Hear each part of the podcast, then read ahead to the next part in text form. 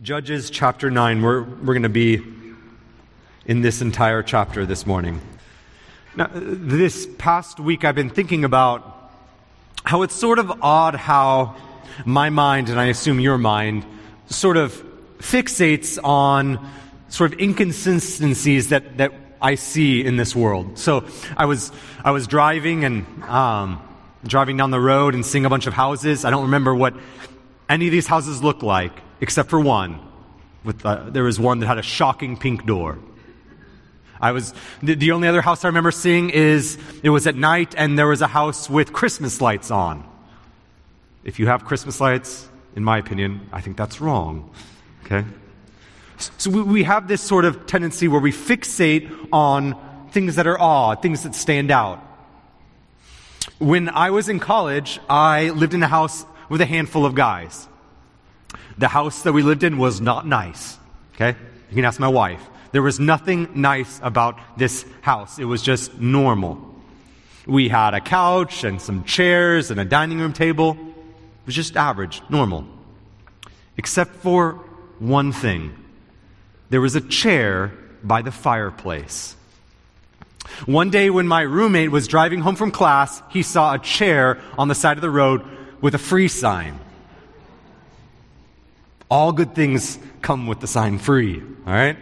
And so now, this not only was a jackpot, it was the ultimate jackpot because this was a fully functioning dental chair.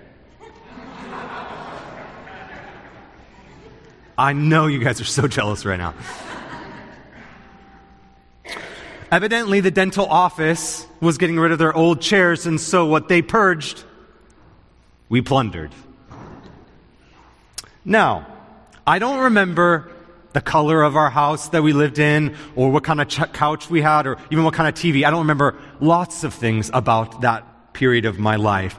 But I do remember one chair that you could sit in right by the fireplace, press a button, and you would recline until your heart's content. now, there's sort of a psychological principle here that we fixate on things that stand out to us. Right? As we sort of go on our merry ways, living generally pretty mundane lives, every once in a while we, sort of encounter a speed bump. Things that just don't make sense to us, or, or things that we see or experience that stand out to us. In very this, in the same way, this is what we come to in chapter 9 of the book of Judges. Up to this point, there's been a predictable pattern. There's been a cycle. Israel does evil in the sight of God. God then raises up a foreign nation to enslave them or come after them. They then cry out to the Lord. God then raises up a Savior and delivers them. They then repent, come back to the Lord, and there's rest until that judge and Savior dies, and then the cycle is repeated over and over again. That's the cycle we find in the first eight chapters of the book of Judges. And so when we get to chapter 9, it breaks all of the norms, it breaks the mold. And so we need to ask why is this here? Why is this chapter in the book of Judges? Why did the author put it right in the middle of this book? What sort of purposes does it fulfill? I mean, when you think about it, we learn in verse 22 of chapter 9 that this story, that sort of time period, time span, is only three years, roughly three years. There are other judges that judge for decades and they only get one or two or three verses. Abimelech gets 57 verses. Abimelech, as we're going to learn, is not a judge, not properly speaking. He's sort of an anti judge, he's a counterfeit judge. Abimelech represents evil. And so the author places this chapter so, such that we can consider not just the problem of evil, but instead that we might consider the reality of evil and where we can find hope in the midst of evil. That basically is the big idea of chapter 9 of Judges. It'll be behind me, and it's this that though evil is real, God will triumph over evil. That's what we're going to look at today. So if you will, turn with me to Judges chapter 9. Actually, I'm going to start in chapter 8, verse 33, and then read the first few verses. So starting back in verse 33 to kind of get us, give us some context. As soon as Gideon died, the people of Israel turned again and whored after the Baals and made Baal Berith their God. And the people of Israel did not remember the Lord their God who had delivered them from the hand of their enemies on every side. And they did not show steadfast love to the family of Jerubbaal, that is, Gideon, in return for all that the good that he had done to Israel. Now, verse 1. Now, Abimelech, the son of Jerubbaal, went to Shechem to his mother's relatives and said to them and to the whole clan of his mother's family, Say in the ears of all the leaders of Shechem, which is better for you, that all 70 of the sons of Jerubbaal r- rule over you, or that one rule over you? Remember also that I am your bone and your flesh. And his mother's relatives spoke to these words on behalf in the ears of the leaders of Shechem, and their hearts inclined to follow Abimelech. For they said, He is our brother. And they gave to, and they gave him seventy pieces of silver out of the house of Baal Berith, with, with which Abimelech hired worthless and reckless fellows who followed him. And he went to his father's house at Ophrah and killed his brothers, the son of Jerubbaal, seventy men on one stone. But Jotham, the youngest son of Jerubbaal, was left, for he hid himself. And all the leaders of Shechem came together, and all Beth Millo, and they went and made Abimelech king by the oak of the pillar of Shechem. We'll stop there.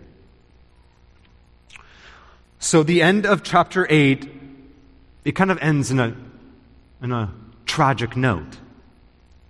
Gideon, the, the, the conqueror of Midian, he takes many wives including a concubine from Shechem. And they have a son named Abimelech.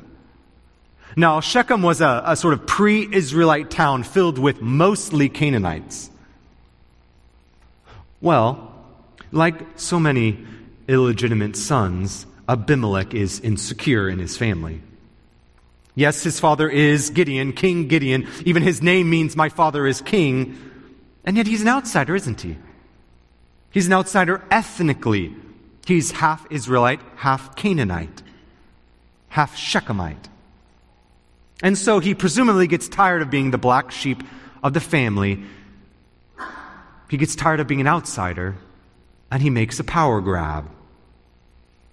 And so he appeals to the leaders of Shechem, and he, he says, basically, wouldn't it be better if I just ruled over you than have 70 rulers?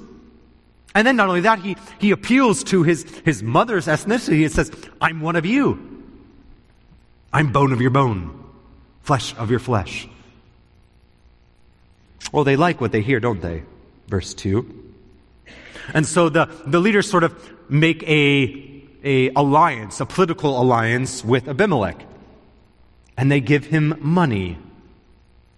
We'll soon see that it's blood money. They go into the temple of their God in Shechem, verse 4, and they give him 70 pieces of silver to murder 70 brothers of Abimelech.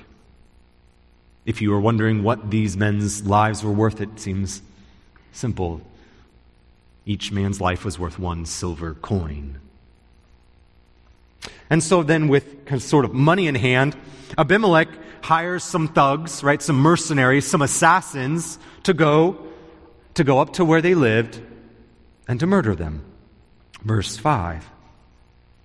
And they're successful, aren't they? Almost. They kill most. The youngest son, Jotham, he hides. And they can't kill him. Well,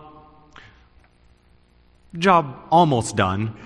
And so, with most of the brothers out of the way, Abimelech is in Shechem crowned king.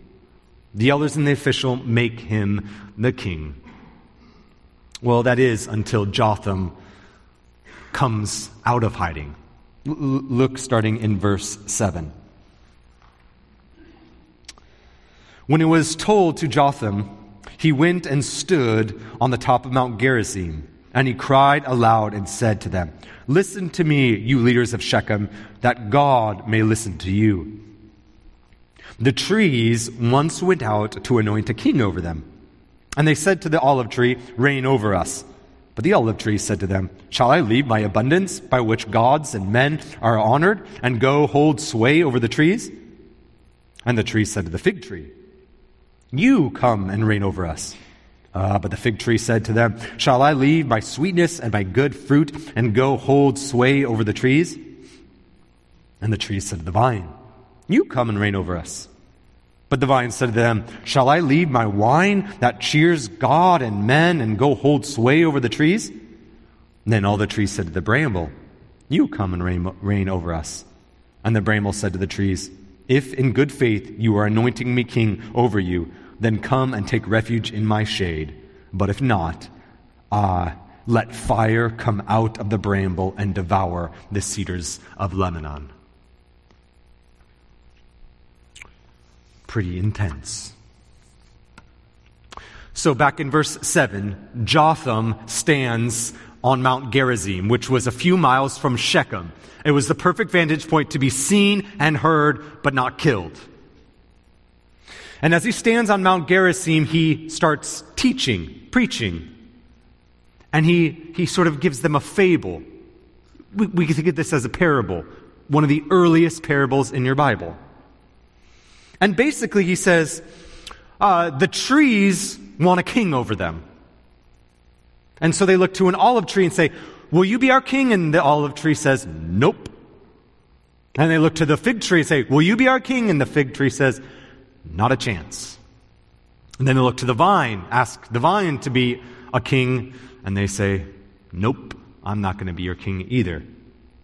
And finally, after three rejections, they ask the bramble, a thorny bush.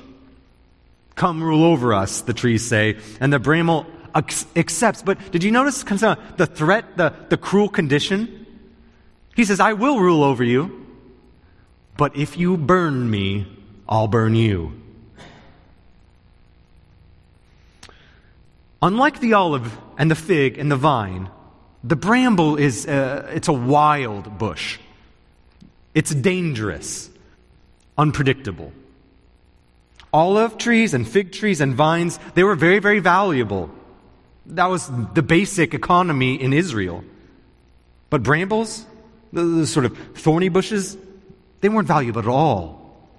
They were too short and thorny to get shade in the day.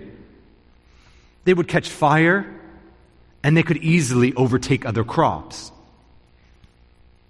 Now, if you're wondering, like, okay, what, what's the point of this sort of parable? Well, in verses 16 through 21, Jotham basically explains the point of the parable. The trees are Shechem, the bramble is Abimelech. And essentially, Jotham's parable is if Abimelech and Shechem were fair to one another, if they treated each other justly in making this partnership, then there'll be some blessings. But if they did this in any unjust way, any unfair way, which we know they did, they're going to burn each other. Right? In Shakespearean terms, Jotham pronounces a curse upon both their houses a burning bush, a burning curse. And so then in verse 21, after Jotham gives this parable, sort of explains this parable, he's got to get out of there. And in verse 21, he flees. And then starting in verse 22, we find the first embers of that raging fire. In verse 22 through the end of the chapter, I think the easiest way to think about this is this is a Western. But it's a really bad Western. It has all the chaos of Westerns. It has sort of like the body count of a Western. It has the, the, the innocent bystanders of a Western. But there's no gunslinging hero in this Western, which makes it a bad Western, right? There's no Buffalo Bill or Annie Oakley or Davy Crockett. None of that. Let me just give, let, let, let me give you a taste of it. Look at verse 25. And the leaders of Shechem put men in ambush against him on the him being Abimelech on the mountaintops, and they robbed all who passed by them along the way. Here's one of the earliest train robbers. Then 26. And Gaal, the son of Ebed, moved into Shechem with his relatives, and the leaders of Shechem put confidence in him. And they went out to the field and gathered the grapes from their vineyard and trod them and held a festival. And they went to the house of their God and ate and drank and reviled Abimelech. And Gaal, the son of Ebed, said, Who is Abimelech? And who are we of Shechem that we should serve him? Enter a new character. Gaal. Now, Gaal's a sort of nobody. His last name, Ebed, means he's a nobody. It means servant. He's a nobody. But he walks into the saloon with all the townspeople. They start drinking too much. And then he starts talking smack about Abimelech. He attacks his strength. He even mocks his ethnicity.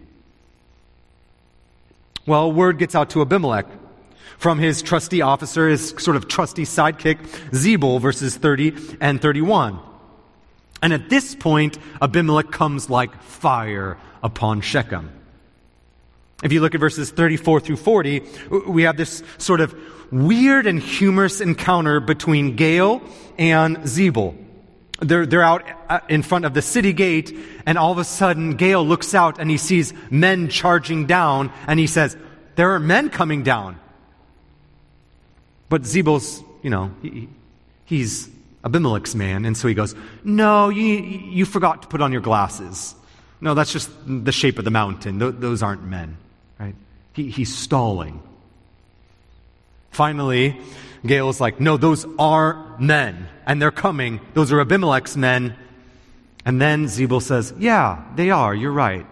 But remember when we were, you know, out in the saloon and you were talking that you could take him? Why don't you go out and see if you can take out Abimelech and his men?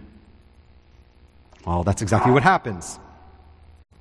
But unfortunately for Gaal, it was a bloodbath, wasn't it? And we see that there's just blood, there's bodies everywhere. And Gaal flees never to be seen again. Now you'd think that was enough, wasn't it?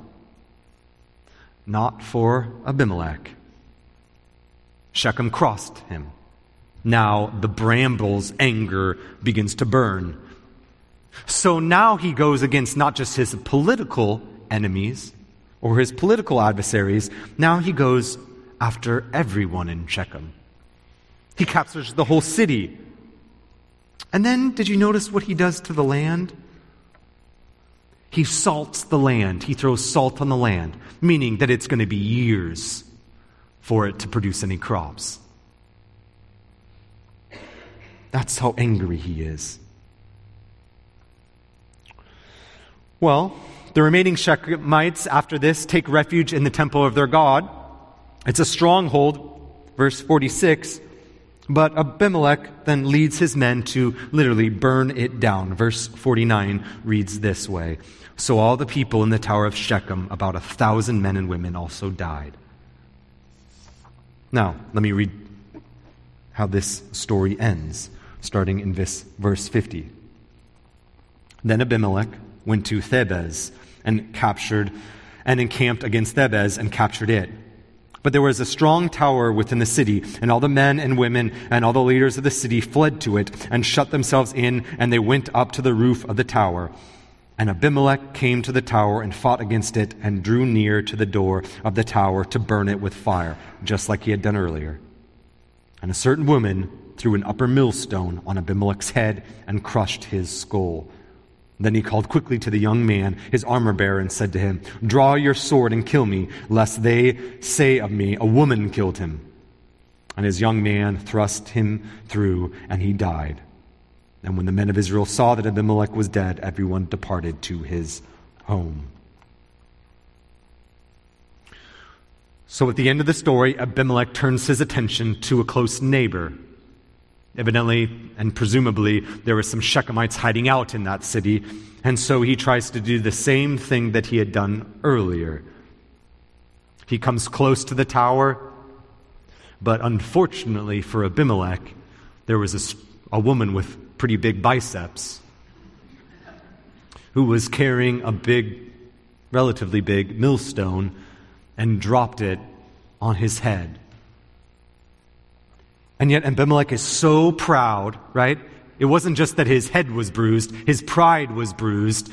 He's sort of a, a chauvinist, we see here, and he says, Lest a woman have glory over me. And so he turns to his armor bearer, his servant, and says, Kill me.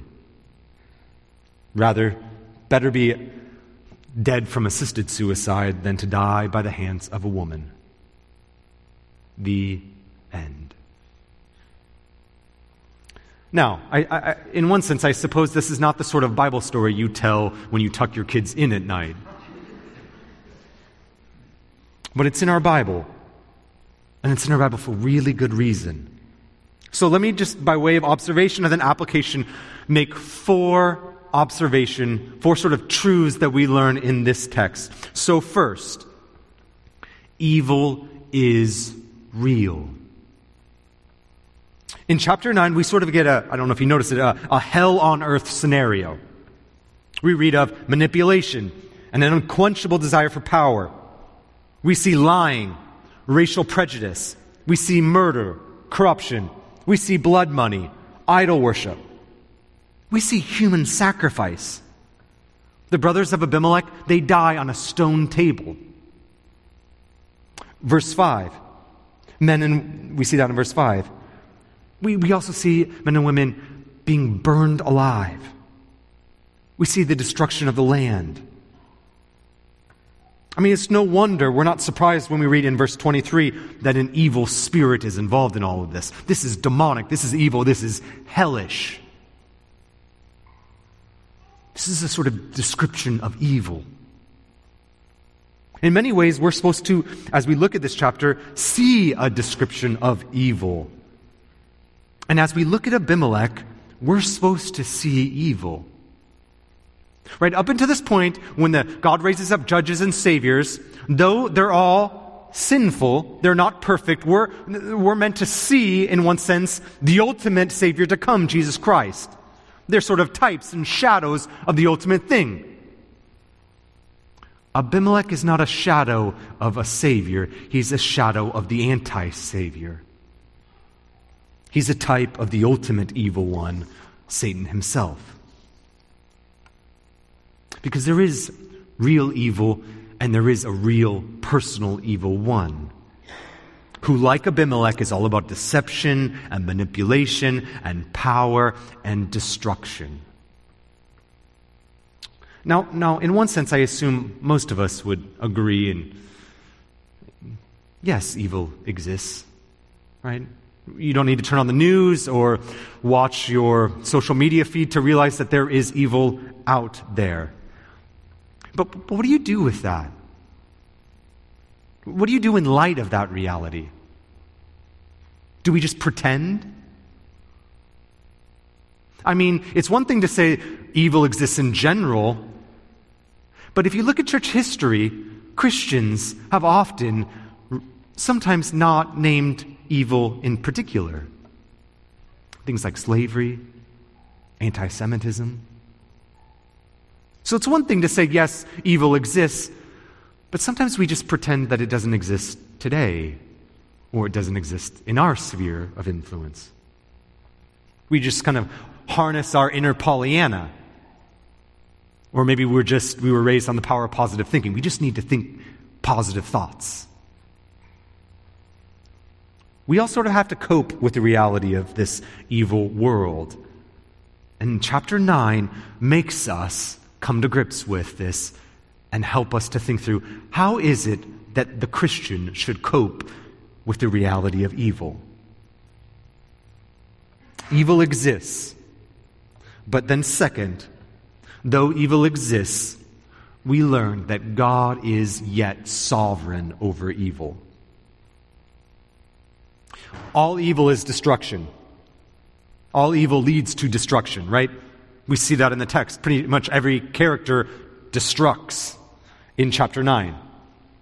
Evil is, by definition, destructive. And yet, because this happens so often, sometimes we just see, oh, there's just a natural consequence to evil, and we think, well, maybe God is just distant from evil. Or God was busy when some sort of evil happened. Or God just had his hands tied. I mean, just name the evil, and it can be easy to just think, well, in order for me to make sense of this, I have to ungod God. Now, we do need to mourn and make sense of evil. And sometimes, in order to do that, we just want to ungod God, in a sense. We want to strip God of his greatness and glory and bigness because we think in doing so, that'll comfort us. But that reality, that sort of theology, that sort of truth, it doesn't comfort for long. It does us no good to make God ungodlike as we experience and as we see evil and suffering. And we learn this in, in at least two places in our text today. We, we learn that God, in the midst of evil, in the midst of the evil of chapter 9, He's still in control. He's still sovereign. Right? Look at verse 23. Our text says, And God sent an evil spirit between Abimelech and the leaders of Shechem. And the leaders of Shechem dealt treacherously with Abimelech, and the violence done to the seventy sons of Gideon, that he might come and that their blood be laid on Abimelech their brother who killed them, and on the men of Shechem who strengthened his hands to kill his brothers. And then look down in verse 56. This is sort of a, a summary of, uh, of the whole chapter. And God returned the evil of Abimelech, which he committed against his father in killing his 70 brothers. And God also made all the evil of the men of Shechem return to their heads, and upon them came the curse of Jotham, the son of Gideon. We see two truths running perfectly parallel to one another. God is sovereign over evil, and he's sovereign over evil in such a way that he is not the author of evil. And secondly, Abimelech and Shechem are still morally responsible for their evil actions. Moral responsibility with God's sovereignty are compatible truths. Now, that might be a mental conundrum for us, making sense of that, but it's not a conundrum in your Bibles. Those two things are married. Those two truths are dance partners. Those two truths are side by side. They're compatible. And I think how this works itself out is because often when we think about, like evangelism, for instance, we think, well, we need a really big God in the midst of evangelism. We almost sometimes feel when we're talking to someone who, who might not share our same worldview that we're like Ezekiel in the valley of dry bones, right? And God says, make these bones live. And we think, we can't do that. That's nuts. And so when we do evangelism, we sometimes think we need a big God.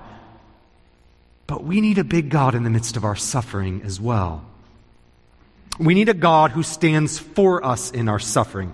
We need a God who stands with us in our suffering. And we need a God who stands above us in our suffering.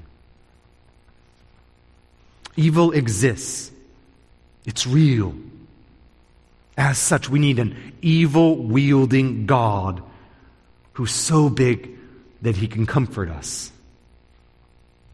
And that's what our text reminds us.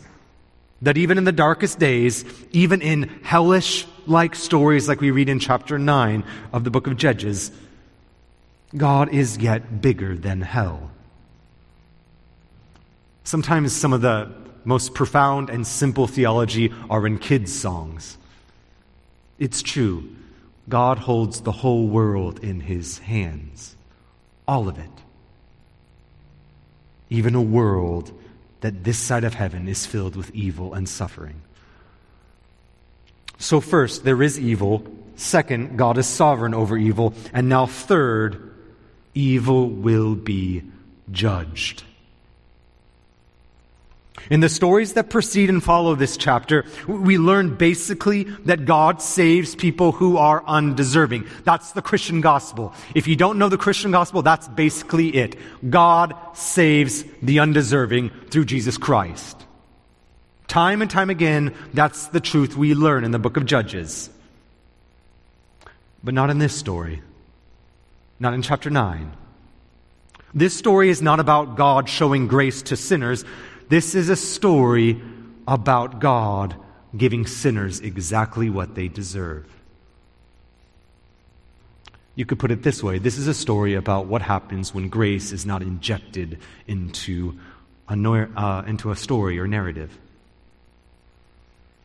And if you look closely, you'll see that the judgment that comes on Shechem and Abimelech, it actually comes with like mathematical precision. Just, just think of this. Abimelech goes to Shechem to incite leaders to conspire against Gideon's sons. And that's answered by Gaal's arrival in Shechem to incite leaders to conspire with him against Abimelech. They're like mirror images. Or the ambush of the men in Shechem against Abimelech in verse 25 is answered by the ambush set by Abimelech against Shechem in verse 34. Or lastly, think of this Abimelech, who killed his brothers on one stone, verse 5, is killed in verse 53 by one stone. There's a, there's a, a mathematical precision to the judgment that comes upon Shechem and Abimelech. As the story unfolds, evil answers to evil. Judgment is precisely and mathematically dealt out. Because in here we, we see a description of what judgment will look like.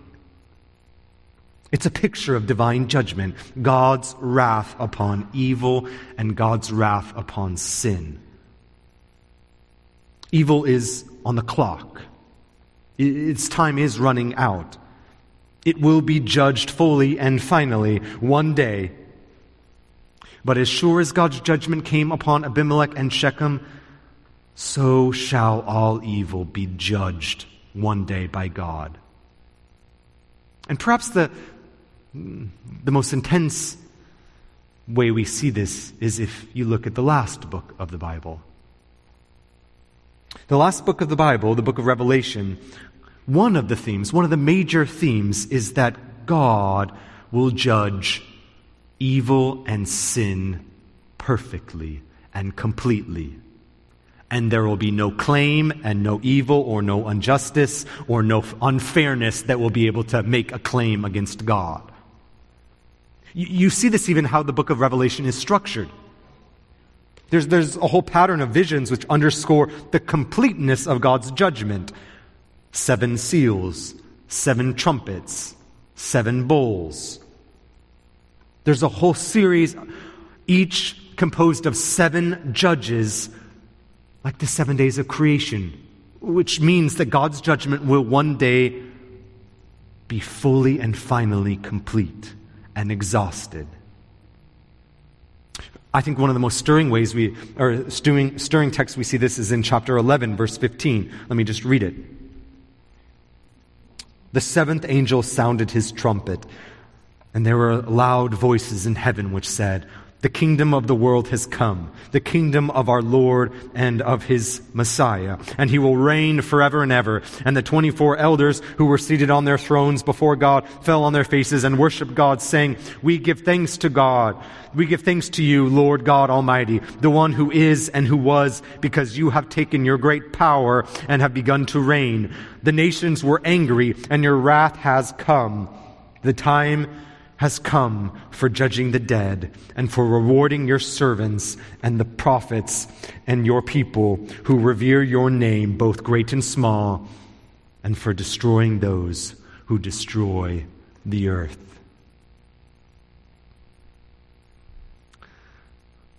Evil will be fully and exhaustively and completely judged. Which doesn't mean that we don't fight for justice this side of heaven. It doesn't mean that we shouldn't oppose injustice in this world. It just means that the fire of evil and injustice will not be fully put out this side of heaven. In all the little ways that we see a more fair world or a less unjust world, they're appetizers of the real thing. They're, they're a breaking in of the kingdom of God. And they're a reminder to us of the future judgment that will come upon evil. You could think of it this way evil has been sentenced, evil is just awaiting its execution date. Evil will be destroyed in the end. But the last kind of observation and question I want to leave with is this How? I think our text hints at it. Evil will be defeated by an ironic twist. In our text, God uses the evil of Shechem to destroy the evil of Abimelech. Evil conquered evil. And that, in small part, is a picture of what God does in large part centuries later through the ministry of Jesus Christ. St. Augustine, who was an early church father, he preached a sermon pointing this very reality out. And he summarized this truth this way The devil was defeated by his own victorious achievements. The devil was exultant when Christ died and by that very death of Christ was the devil conquered. It's as though he took the bait in a mousetrap. Satan was delighting, delighted in the death as being the commander of death. And what he delighted in, that's where the trap was set for him. The mousetrap for the devil was the cross of the Lord, the bait he would be caught by, the death of the Lord. God conquers evil by evil. The devil was like a, a, mouse, and God dangled the Son of God and his death before the devil, and he, and he bit. He went after it like cheese. He couldn't contain himself. He is, after all, the commander of death. And so we enter Judas, making sure that God's Son would die and he, in his smug pride, thinks that he has won. But little does he know, in the victory of this son's death is his own defeat. In the very doing of this evil act was the very undoing of all evil. What appeared to be an instrument of Satan's victory, the death of Jesus, well, it ironically turned out to be the very instrument of his own defeat. God conquered evil by sending Jesus to die for evil. But not evil in general, evil in particular. In the Bible, sin is not just something out there. It's not just some boogeyman out there in the world. Sin is something inside of all of us. Evil might be expressed outside, it might play uh, outside, but it gets birthed always in the human heart. The human heart, after all, is sick with sin. Which is why in our sin and in our evil acts, we don't need a sort of spiritual plastic surgery. We don't need to just merely look a little bit better. We don't need a gospel of sin management. We don't need spiritual Botox. The metaphor is we need a heart transplant. We need a Savior who conquers sin and evil. And sin and evil not just out there, but inside us all. All of us ultimately need a leader and a Savior who, who doesn't just save us from evil outside of ourselves, we need a leader who saves us from the evil inside our own hearts. And that's what we have in Jesus Christ a Savior who saves us from ourselves. In many ways, what we're going to find in the rest of the book of Judges is that there aren't that many foreign nations that come at, at Israel. Because in many ways, the, the theme is they don't need just saving from foreign nations, they need saving from themselves. And that's true with us as well. So, as it relates to Abimelech and Shechem and evil that are on their hands, we need to realize that we also have blood on our hands. And so the question of Judges 9 leaves us with this. It's a sort of haunting question. Do you want the judgment for your sin and evil coming upon your head, like Abimelech? Or would you rather trade that in and have that evil and sin on Jesus' head? That's what this chapter is a reminder of this morning. Now, I'll, I'll, be frank that this chapter isn't easy reading. It's not always pleasant reading, but it is important reading. It's a warning to us, it's a reminder to us. And like so many good stories, it comes with a twist. It reminds us of the irony that the death of Jesus, in that act, came the very death of death itself. Evil is real.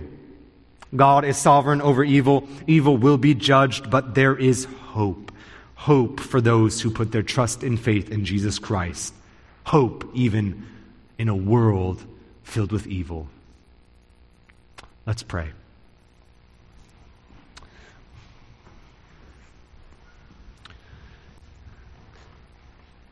God, we, we humbly confess that, that all of us have sinned, will sinned, because we are sinners. And yet, Lord, we are grateful that when you look at us, you look at us through your, the lens of the cross, and that we get your righteousness because you took our unrighteousness. Lord, we, we, we thank you for the haunting and the sobering reality that, that not only that evil exists, not only that you're in control and sovereign even in the midst of evil, but, but that judgment will come upon evil, Lord. Lord, we look forward to that when you will wipe away every tear and that we will be in your presence glorified forever and ever. And we pray this in your Son's name. Amen.